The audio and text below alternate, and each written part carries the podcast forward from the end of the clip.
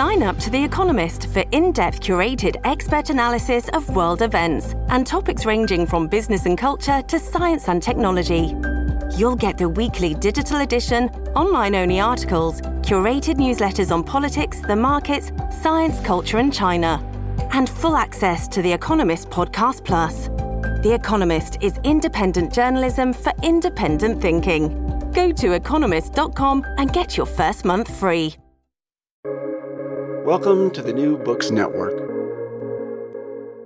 Hello and welcome to another episode on the New Books Network. I'm one of your hosts, Dr. Miranda Melcher, and I'm very pleased today because I have with me Dr. Fae Dussart to tell us all about her book published by Bloomsbury titled In the Service of Empire Domestic Service and Mastery in Metropole and Colony, which is a really interesting book because it takes us into a world that we might see, especially in films and TV shows, but don't necessarily see in the archive, don't necessarily investigate in terms of history.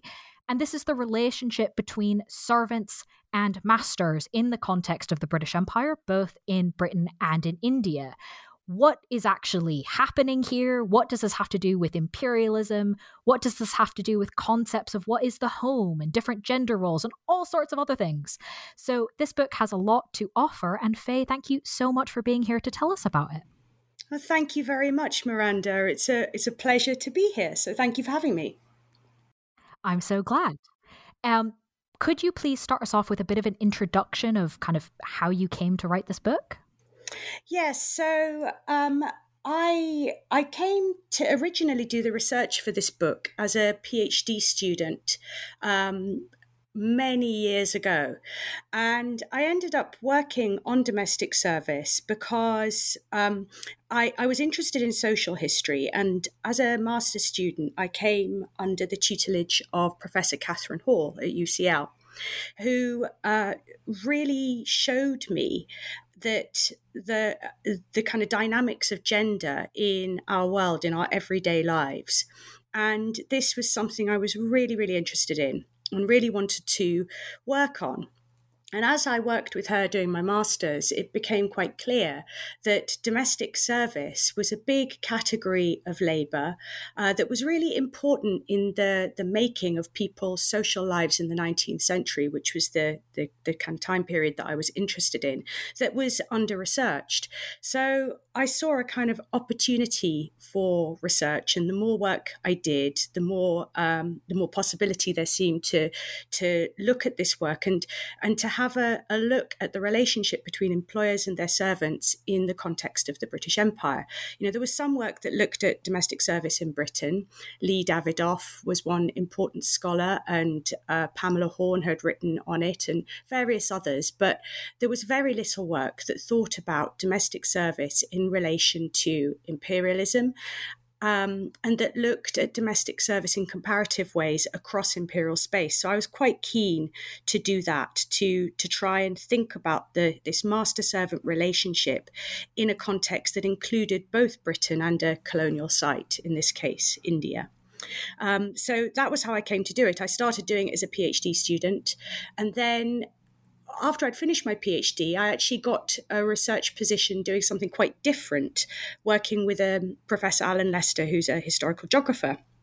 And I ended up working on humanitarianism and, col- and colonization for several years. And after I'd finished that research, I came back to the domestic service research. And although the field had moved on in the interim, it seemed that there was still space for a book on uh, domestic service across metropole and colony. So that's how I came to write the book.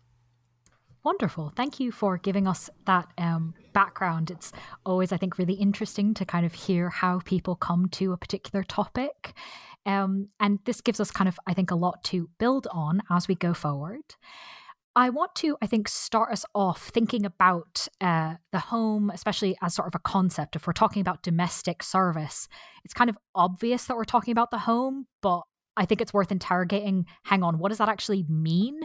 um, because it does change not just over the time period of the book, but our idea now versus any idea in the 19th century is probably not quite the same.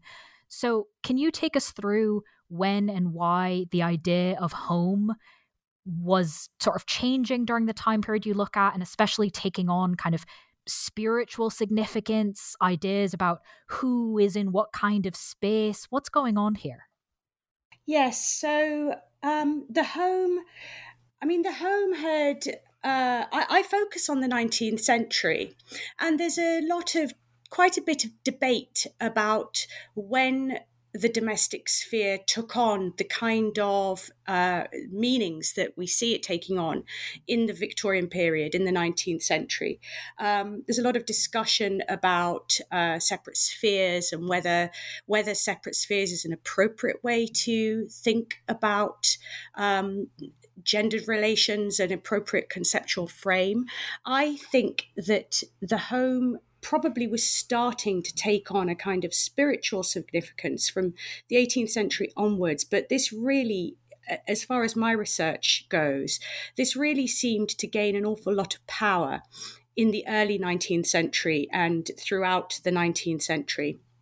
I think this is associated partly to do with the evangelical revival um, of the late 18th and into the 19th century, and also to the expansion of industrial society um, and the the emergence um, and expansion of a kind of middle class identity um, it isn't just about middle classness, of course. You know, the, the, the domestic ideal, the ideal of a home as a place of the site of the family, a place of nurture, um, a kind of sanctuary from the outside world, was something that had a power, as I say in the book, that had a power that stretched beyond the boundaries of the middle class. Um, it became a way of thinking about what was distinctive and different about uh, the place where the family laid, the place uh, place where the family stayed, sorry, and and the place where where productive work happened. Um, but I think it's really, you know, from across the 19th century, as far as what I've looked at goes, we I start to see this this big shift in how the domestic is being imagined, how it's being represented in novels, how it's being represented in art, um, the way that. Um, uh, religious figures are talking about it, the way that it's just being thought about in a wide range of cultural outputs um, across the 19th century. It's taking on this significance and becoming something, uh, a space and place that's imagined in ways that are, are I think, quite different from um, previous uh, centuries.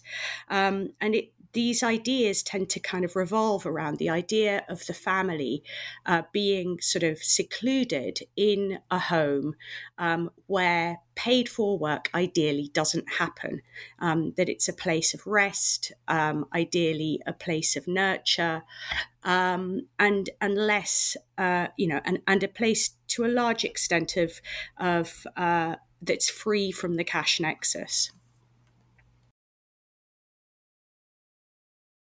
Bunch of different things happening there. Um, yes. Very different, kind of from the previous way of conceptualizing it. Mm, mm, yes, I think so.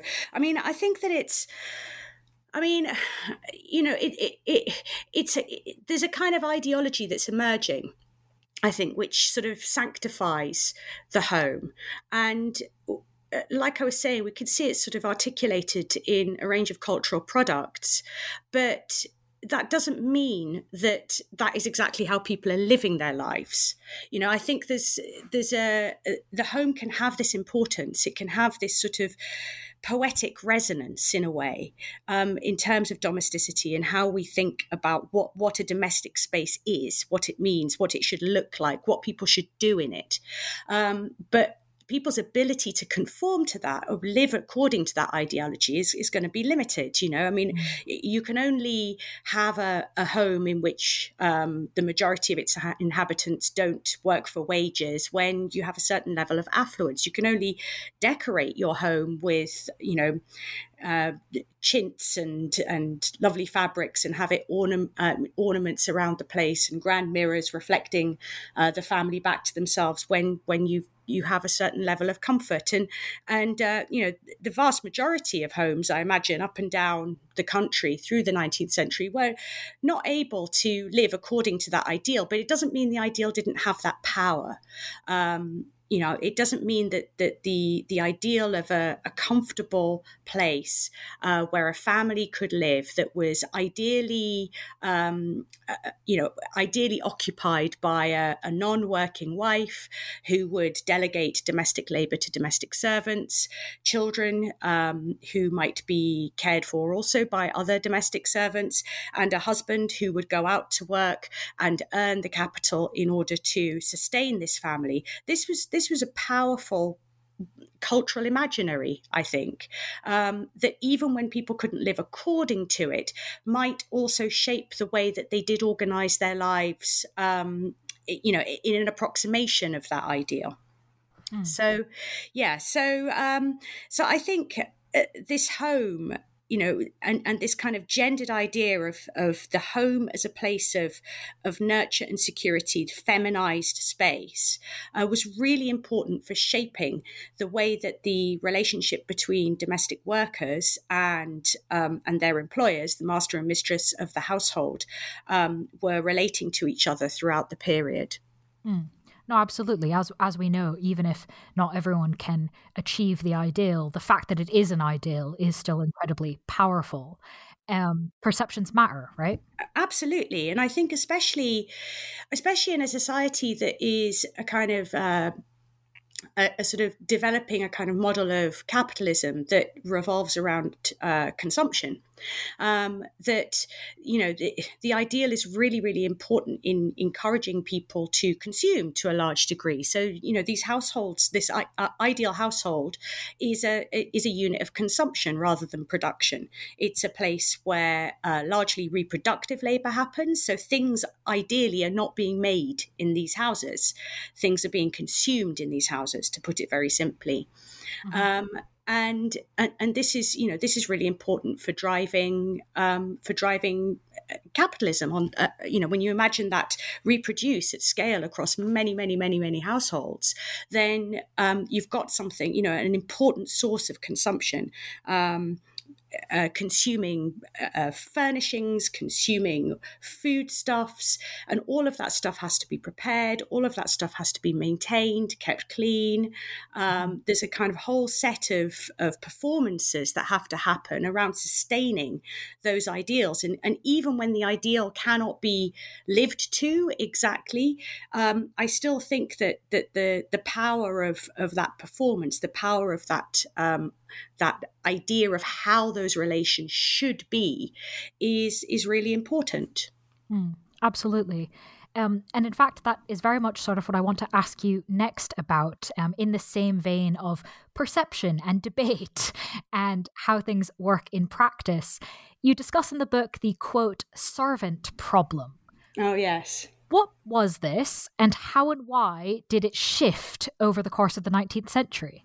So, the servant problem um, is something that is discussed almost constantly um, from the in, in the period I'm looking at, and I, am sure it was being discussed in the earlier period, which I, I haven't done so much research on. But um, certainly in the 19th century, one of the things that is um, most common in conversations around servants is talking about them as a problem, and at least I'm when I say conversations around servants, I mean uh, servant employers largely talking about servants in this case.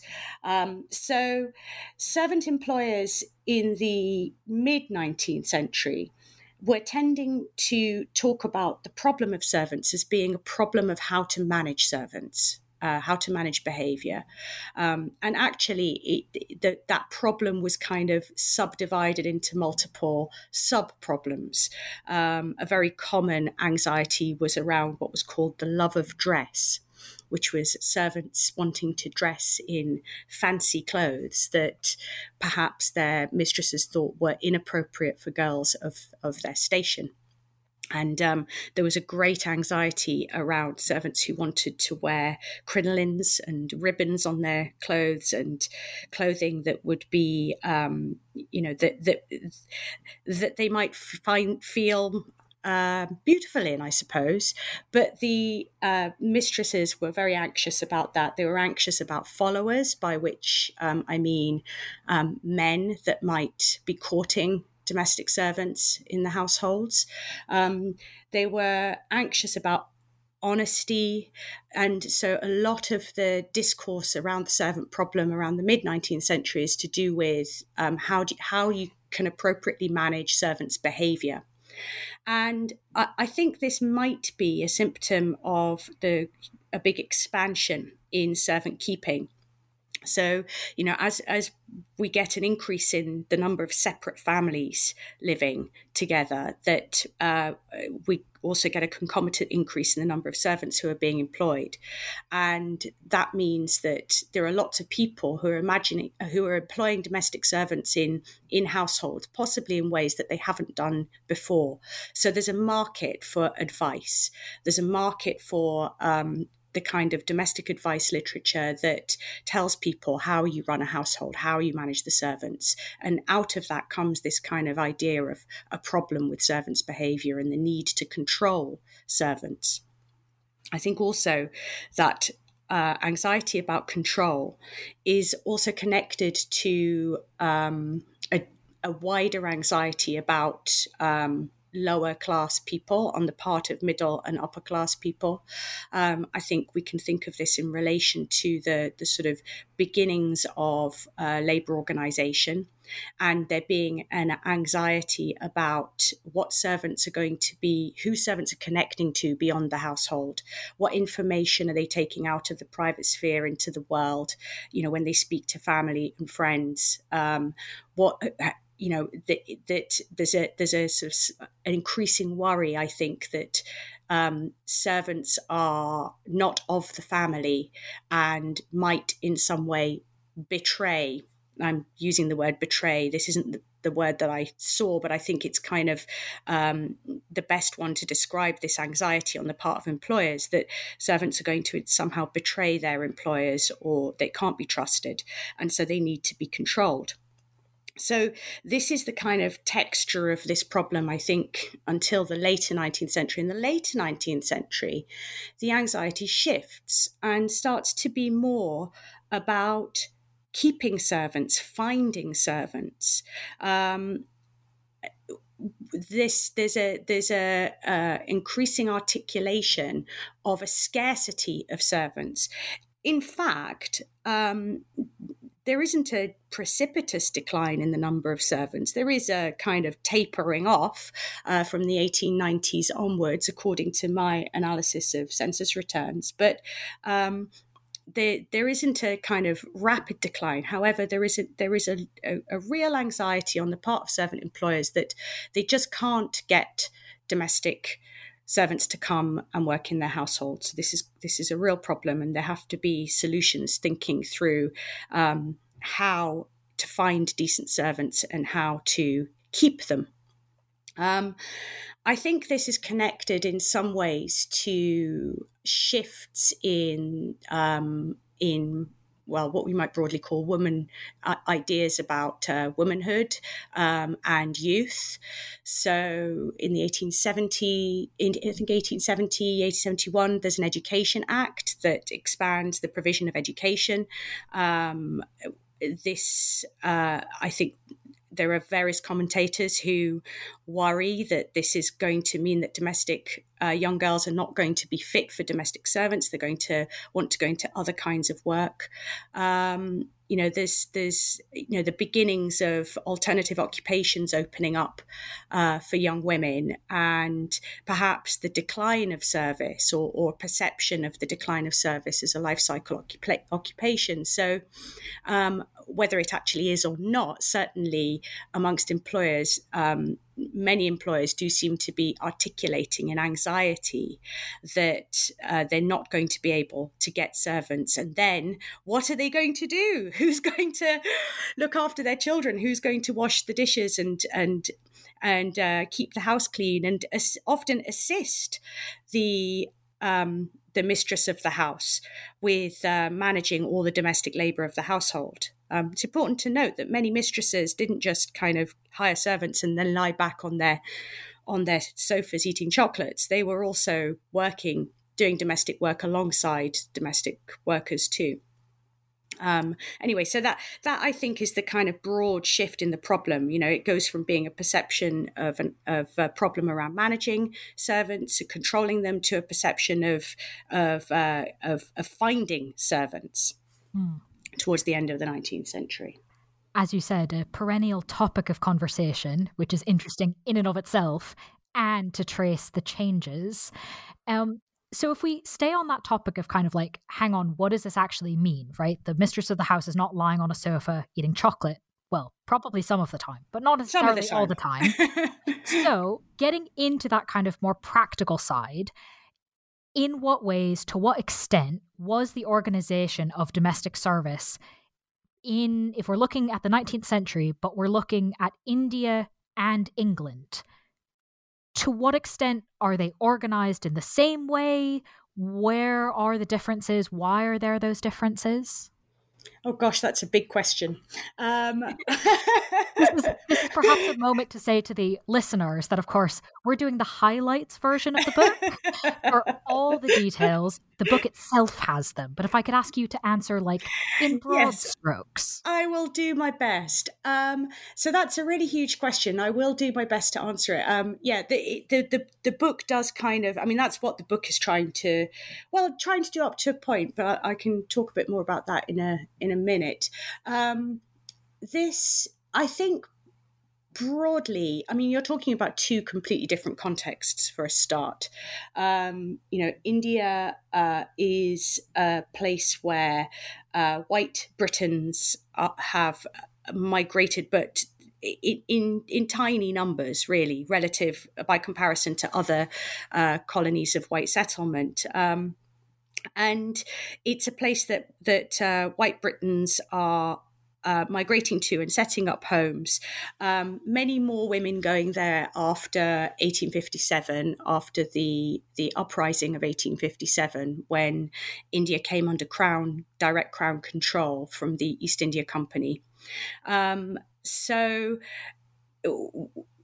you're seeing sort of a, a, different setup from the start in terms of um, the kinds of households that are are being set up. Um, we've got colonial households in India um, where uh, people are living as a, a, white minority in the position of colonizers, um, and the domestic workers that they are employing in their households are are Indian people. Um, on the whole, in the later in, in the period I'm looking at, uh, the many more of those uh, Indian domestic workers are male, whereas in England and um, in Britain at that time, the profession had become largely feminized. Um, there were still male servants, but um, it had become by the kind of second half of the 19th century prim- primarily a female occupation. Um, whereas in India, there were there were many more male servants.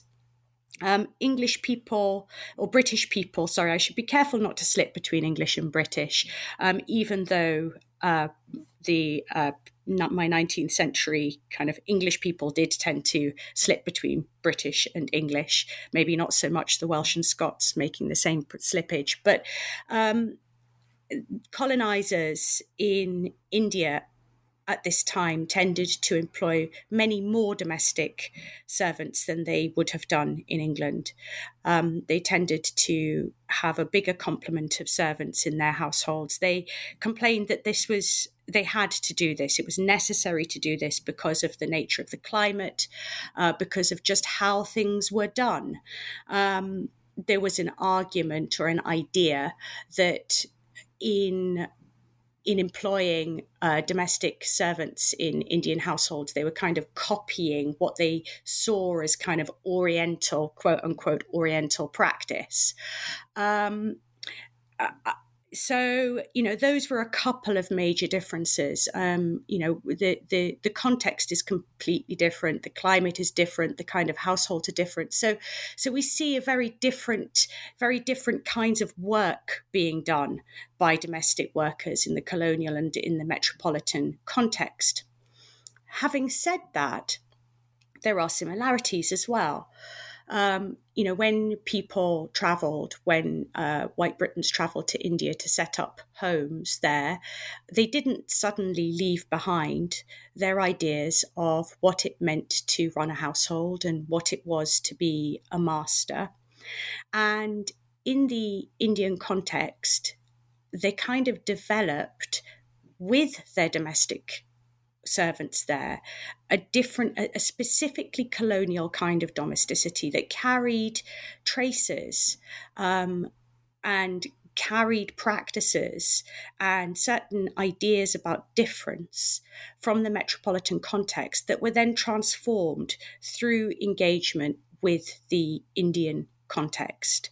Um, so we get a kind of a new sort of domesticity emerging that is specifically colonial in the colonial sites in these in these colonial households.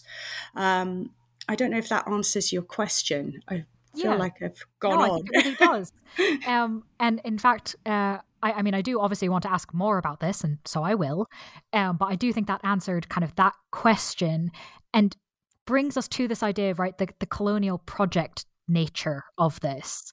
Um, because you talk about in the book that obviously the colonial project the anglicization project specifically uh, has a lot of elements to it and you're looking at it in the domestic sphere. And interestingly you say in the book that it's in this domestic sphere that you see the limits of this project sort of come up the most clearly. Yeah why i think that? so I think it's because of intimacy. So um, I should say, you know, um, that I'm looking in the book at specifically at white British colonial households. You know, there is a huge landscape of servant employing beyond those households in India, which other scholars, um, Swapna Banerjee is one um, who's done a really, really important work on this. And there are many young scholars up and coming who uh, are doing really interesting work on, on domestic service in Indian households in um, in the context of British imperialism, and I'm looking specifically at these white colonizer households, and I think that um, partly the thing that the, the, the reason that anglicization or the limits of that project are shown is partly because of the desire of Britons to um, I guess the desire to to have a sort of a, a domestic world that they feel power over. And when they are in these households they with these domestic servants that they're so physically close to and often emotionally really close to and dependent upon then that rubs up in difficult ways against this idea of, of them engaging in this colonial project that is to transform this place. Um, you know, they're finding you know, I have people like uh, Minnie Wood who who really struggles with her dependence on her domestic servants. You know, she finds it really, really difficult. She needs them, and they provide her with comfort, often emotional comfort. Um, but at the same time, she's really frustrated by her inability to communicate, the fact that they will do things in ways that um, she cannot comprehend. Um, you know she her her racism actually is something that she she really struggles with that tension between difference and um, intimacy and it's it's really really problematic. And i think that you know in a lot of ways for employers or at least the way some in some of the personal um, documents that i've looked at I get the sense that this idea, this sort of vision of a, a, an imperial project, which is about you know civilizing the world that has these kind of you know ideals driving it that are broadly moral um, but really flawed as we know um, really really problematic um, that that in the domestics in in the domestic world where you know bodies are close to each other and there is a necessary, necessary dependence um, of people on other people in this case of, of, of white european or white british employers on their um, on their domestic servants who have who they feel are so so different. Um, and but and supposedly, according to the, the kind of language of race that's burgeoning at the time, inferior.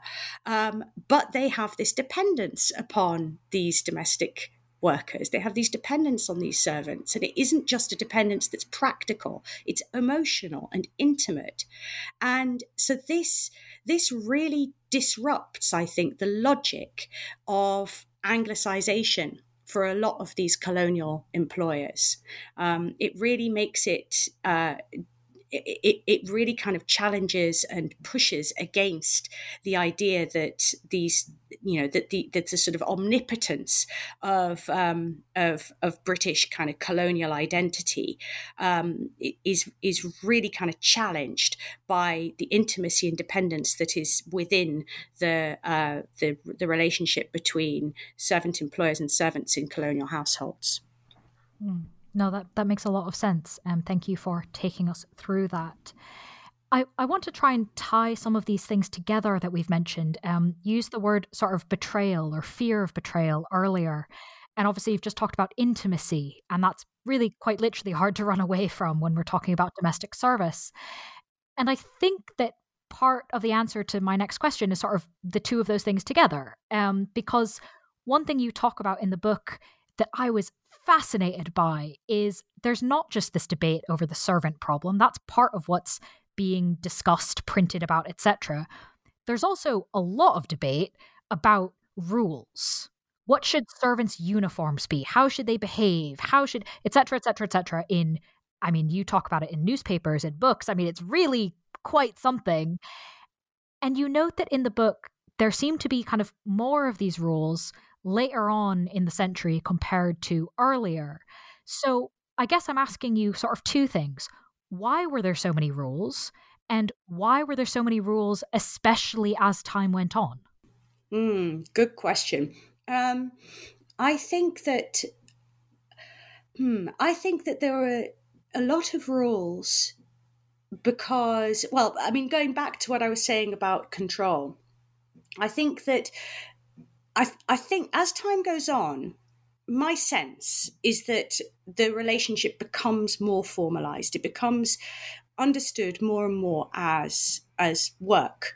Um, I think it's quite important to note that domestic workers, domestic servants, uh, were not defined as uh, employees in the same way as other kinds of employee in the 19th century in Britain. They were exempt from truck acts, which meant um, if they were to be paid a wage, it had to be established in the contract. They weren't automatically entitled to be waged. The employer um, was responsible for providing them with food and lodging. Um, legally, but they they they weren't unless it was kind of specifically agreed. They didn't have to be paid in the coin of the realm, so they were dependents within the household.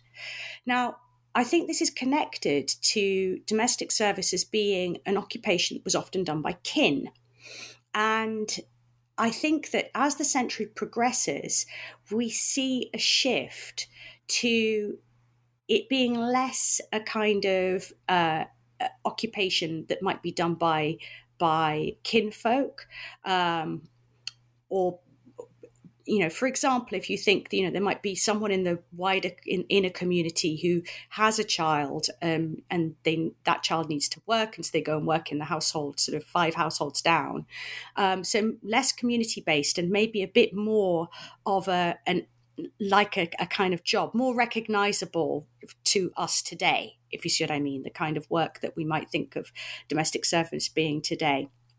And so that means and and we do have commentators talking about you know taking strangers into your house and i think rules are one way of coping with that difference, one way of managing that difference, you know, sort of saying, okay, you know, I think partly, you know, I think it is about class. I think that's important.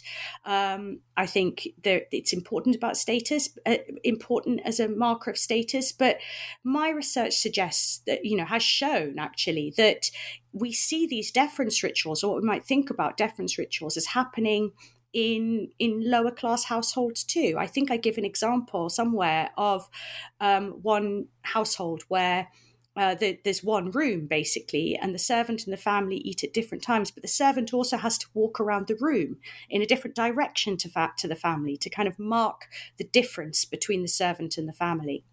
So I think that there's a that the rules are in part about marking the servant's difference, somehow kind of protecting perhaps against the intimacy of the relationship and the the the the leakages that that might produce. Um, so I think that I, I think that's where you know that's that's what the rules really are about. I think they're about they're, they're defensive in my view. Um, other people may disagree with me. I'd, I'd love to chat about this with um, some of my colleagues. Um, but I think that it, as the century progresses, we see this shift. We see this introduction of uniforms. Um, and I think partly to a large extent it's about about sort of defining the servant as an employee of a household as distinct from the family, as someone who is is different. Um, and and that stands for a lot a few different kinds of different. It can stand for class difference. It can also stand for a difference that's that's about intimacy and privacy and and the the, the secluded nature of of the family unit as well. Hmm. as i said ties a lot of things together that you've been mentioning. Um, so really interesting to think about. Um, I want to ask about something else you talk about in the book because I think it's very easy to accidentally sort of think about everything from the point of view of the masters and mistresses, right? Mm, um, mm-hmm, mm-hmm, mm-hmm. They do, yeah. you know, their voices quite literally are louder, are the ones that are recorded, etc. Absolutely, yes. And they're often the ones that you know have the prestige films, right? Like they're literally the ones that get to tell the stories quite often. Um, yeah. But you talk about in the book that it's not just them that we hear from also hear from the servants and not just in like archives that we only hear now we did actually hear them at the time especially through newspapers. Yes so yes. what are they doing? Why are they talking to newspapers? How does that work? So I think servants were an awful lot noisier than we give them credit for. Um, certainly, employers are constantly complaining about how noisy they are. Um, I think that Uh, one of the problems isn't just that you know that the the employer voices are being recorded it's also to do with the archive as well. So when i originally started this research it was extremely hard to find the voices of domestic workers in the archive and partly that wasn't just a problem of them not being recorded it was also a problem of archival practice too and the fact that um, you know they, they hadn't been seen i think largely because they were women doing work in a private space um, domestic work specifically they hadn't been seen as significant enough for archivists to actually give priority to in terms of assigning keywords and and that kind of thing. So I mean, we could get into a big discussion about the discriminatory archive, but um, I just I just think that um, you know I, I, think now we might find more and more and more sources where we can actually hear servants speak um, and and and hear and, and see their writings. But yes, so I look at them in they're writing into newspapers. And I was really astonished when I did the research to, to find so many servants writing to newspapers. Um, I focused on the Times newspaper because I felt like this was a newspaper. It wasn't the sort of uh, most widely read newspaper at the time, but I thought it was a newspaper that would be largely read by a kind of conservative small c audience, um, you know, the kind of middle and upper class audience that I was interested to see servants speaking to. And I was really astonished to see um, when very often after there had been some kind of editorial or some kind of article that in some way maligned servants or or um, where there had been any kind of controversial thing happening uh, to a servant or by a servant, how many servants would then write to the newspaper to comment or to uh, contradict things that were being written about them?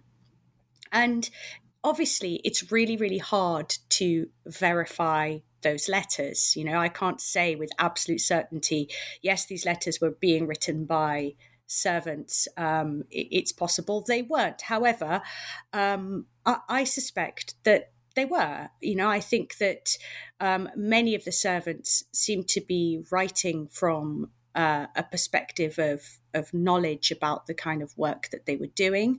Um, they were often quite indignant, um, and they were determined to put their opinions across in a place where their employers would see them, which is in the pages of the newspaper. And they could do this anonymously, of course, you know, where they might not be able to very clearly, you know, articulate their views to their employers at work because um, obviously they might be at risk of losing their places. Um, then it, it, the newspaper was a place where they had an opportunity to speak and be heard and be seen. Um, so, uh, you know, I, I, think it was a really important space for um, domestic servants to be able to articulate their their opinions and views and, and slightly different from the courtroom which is the other space that i use um, because in the newspapers they're not in the position of prosecuting or defending anything you know i mean they, in a way they are but but the, the stakes are different in terms of writing to the newspaper um, so yeah, the newspapers were were an important resource for me in trying to trying to get at the servant voice. Mm. No, I can imagine. Um, you mentioned courts a moment ago, and I would like to ask you about that because you do also talk about in the book instances where servants end up in court, um, but not just where servants are being the one accused, right? That might be what we think of initially, but actually where employers are the ones being accused by their servants in the colonial context. Yes, yes. What can we learn from these? Well, I, I mean, I think one thing is that we can I think one thing is you can get interesting information from those court cases about the dynamics of the households, um, because otherwise we're tending to glean those details from employer letters or diaries or advice manuals, um, which is which is only giving the employer perspective. But then in the in the court case, we can hear servants actually or, or see servants representing themselves and um, putting an alternative perspective on uh, on on what is going on in their lives in their in their working lives working in these colonial households I think the willingness to use the courts is quite interesting. Um, I'm, you know, I, I, think that it's it's interesting that they should uh, have the kind of knowledge and the preparedness to be able to take employers to court, especially in circumstances where those courts would generally be quite biased against those servants. Um, and yet, you know, we have we see instances of of servants prosecuting employers, sometimes for you know quite serious things, but sometimes for non-payment of wages or i mean which obviously are serious but but you know it, you you might not think of as you know not so kind of big as say violence. Um, but uh, so we see domestic servants actually taking their employers to court and asking the court in a way to judge what are the kind of limits? What are the parameters of an employer's authority?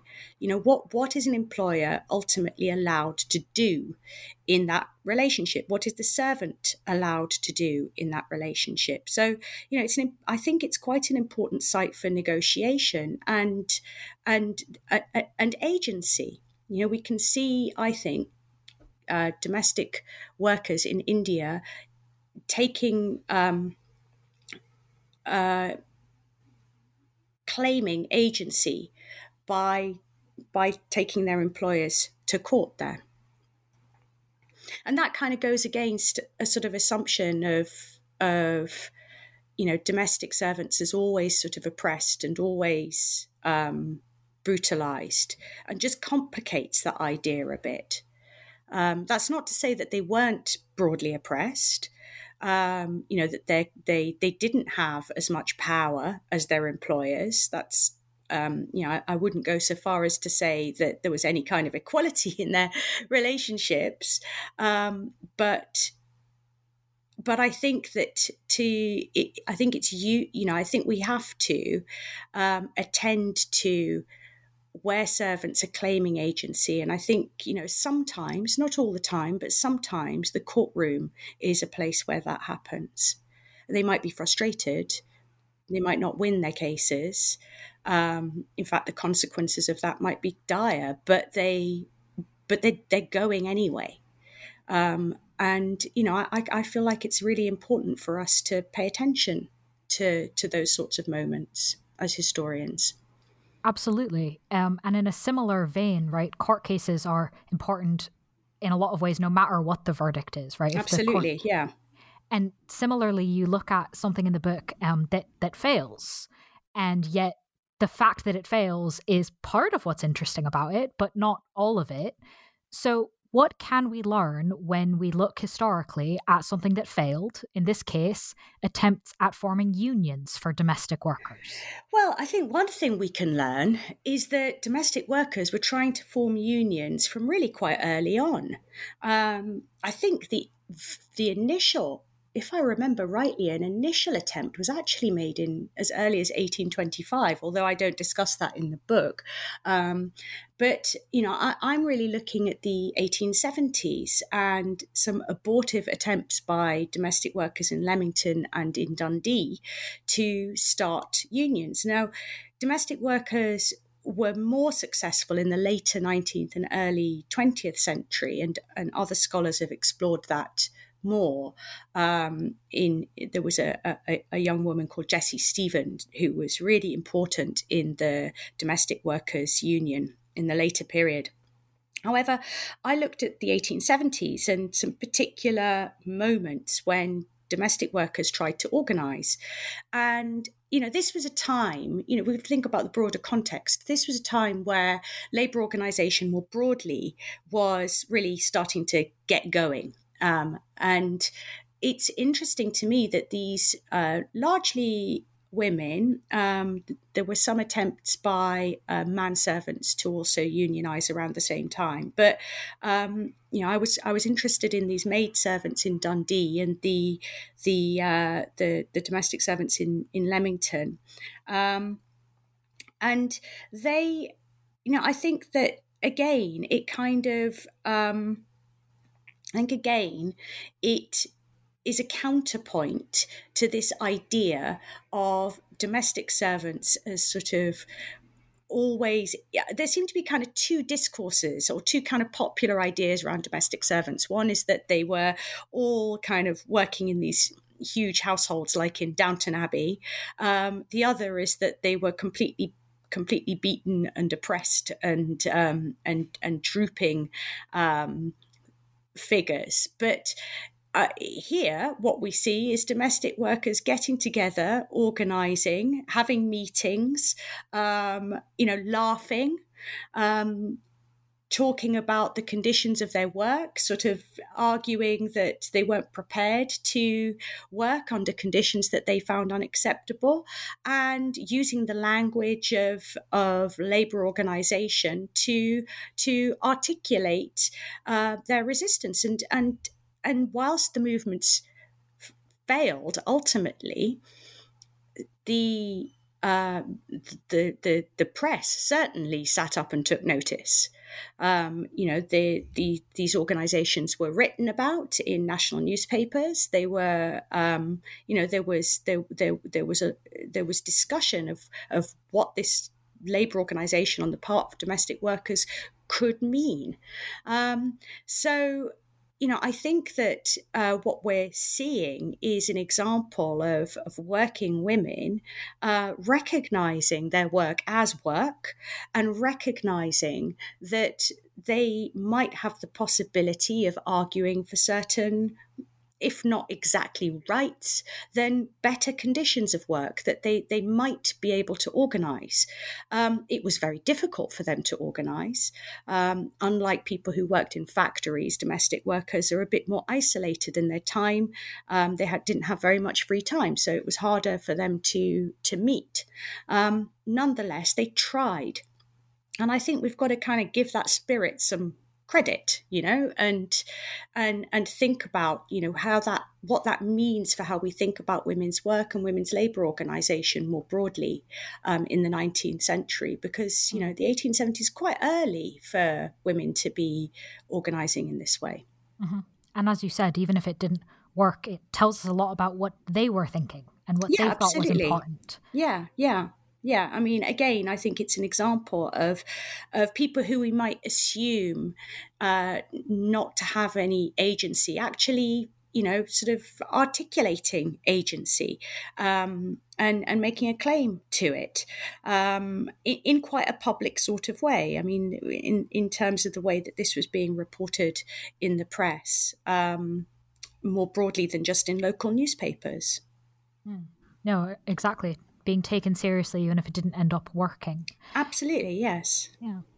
Um, so there's obviously, I mean, I could ask you a whole bunch of things, going into detail about things, but I did promise this would be sort of a highlights tour, um, which brings us, I think, to the end of that uh, main portion of the interview, leaving me with only my final question. Um, you talked about at the beginning that you came to this book, sort of, you had the idea, did a bunch of work, and then went and did other things, and now I've come back to it. So I'm especially curious then to find out um, is there anything you might be working on now or next, whether or not it's a book, whether or not it's on this exact topic?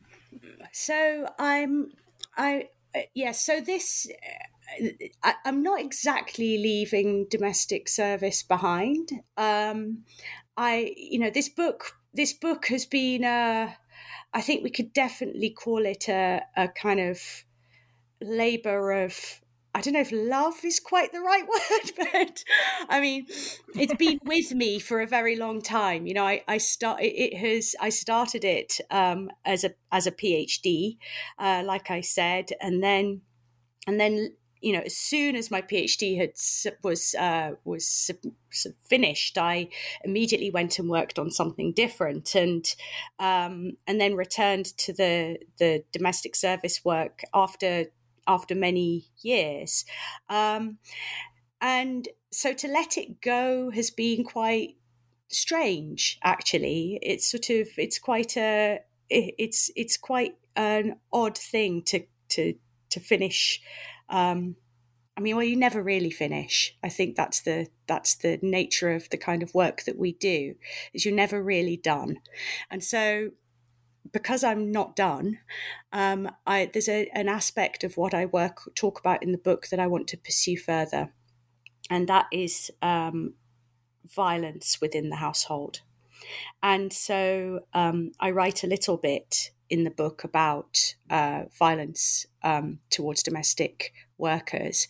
And I'd like to delve into that more. So I want to, I'm currently just in the process of beginning a research project that looks at violence specifically, well, kind of household violence, but with a specific focus on um, v- violence between domestic workers and their employers um, in different colonial sites. And I want to look at Britain. I want to look at um, the Caribbean. I'd like to also look at India and I'd like to look at Australia as a colony of white settlement just to see how this kind of household violence was um, differently um, sort of conceptualized how it was responded to by white, wider society, how it was responded to by the state, and um, what the kind of uh, discourses were that were shaping it because we have quite you know we we we've explored or we there are scholars who have explored the sort of spectacular violence of empire um, and there are scholars who've explored the everyday violence of empire. And um, there are some scholars who have also looked at you know domestic violence although it is you know an under researched field. Um, but I think that looking at domestic violence involving domestic workers and their employers really skews our understanding or has the potential to really skew our understanding of what domestic violence is and how it's perpetrated and how the power dynamics of it work and and how it operates um, or is within a, a, a, broad within kind of broader structural um, inequalities as well.